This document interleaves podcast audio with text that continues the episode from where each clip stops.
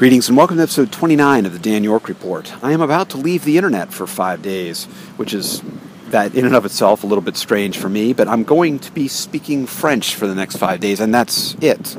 I'm in St. Paul, Minnesota right now, actually right next to Minneapolis, and I'm going to be boarding a bus in a few minutes, heading up to Concordia Language Villages in Bemidji, uh, Minnesota, where I'll be going to Lac des Bois as part of a family week where myself and my 11 year old daughter will be going into a, a, French village where we will, at the border, we will have our little passports, we will surrender our American money and change that into euros, and we will basically be living, speaking, sleeping, breathing, eating, all of that in French, which will be interesting. My daughter, at least, has been learning French uh, since first grade. She's now going into sixth, so she has some basics.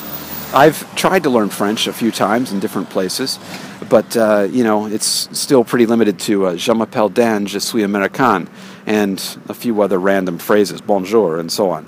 So we'll have to see. Uh, I'm excited for this in one way because I'm pushing it's a little bit way out of my comfort zone, but it's pushing me, uh, forcing me to to learn the language rather than just trying to do it through some of the online services and things.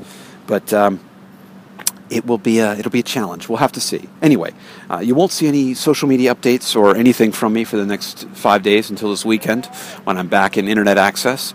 And uh, if any of you know French, you can speak to me next in French, and you can see what I say when I come back. Anyway, going off the internet, we'll see how I respond. There will be uh, withdrawal pangs, I'm sure. But anyway, I'm looking forward to it, and au revoir until the next time.